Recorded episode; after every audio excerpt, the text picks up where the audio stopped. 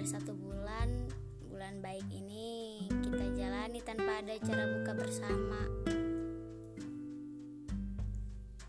Karena bulan baik kali ini mau gak mau harus tetap dijalani meski di tengah keadaan bumi yang sedang kurang baik sama kita.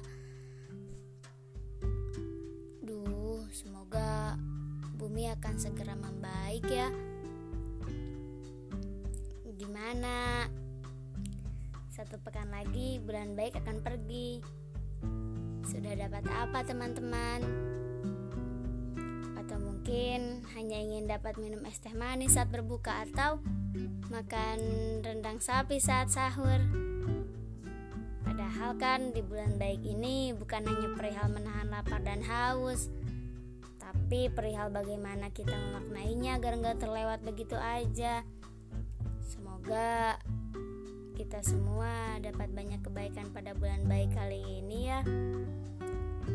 Hmm, soal bulan baik segitu dulu ya.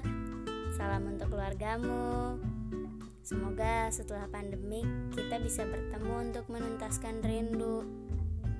Jaga sehat ya. Sampai jumpa orang-orang baik.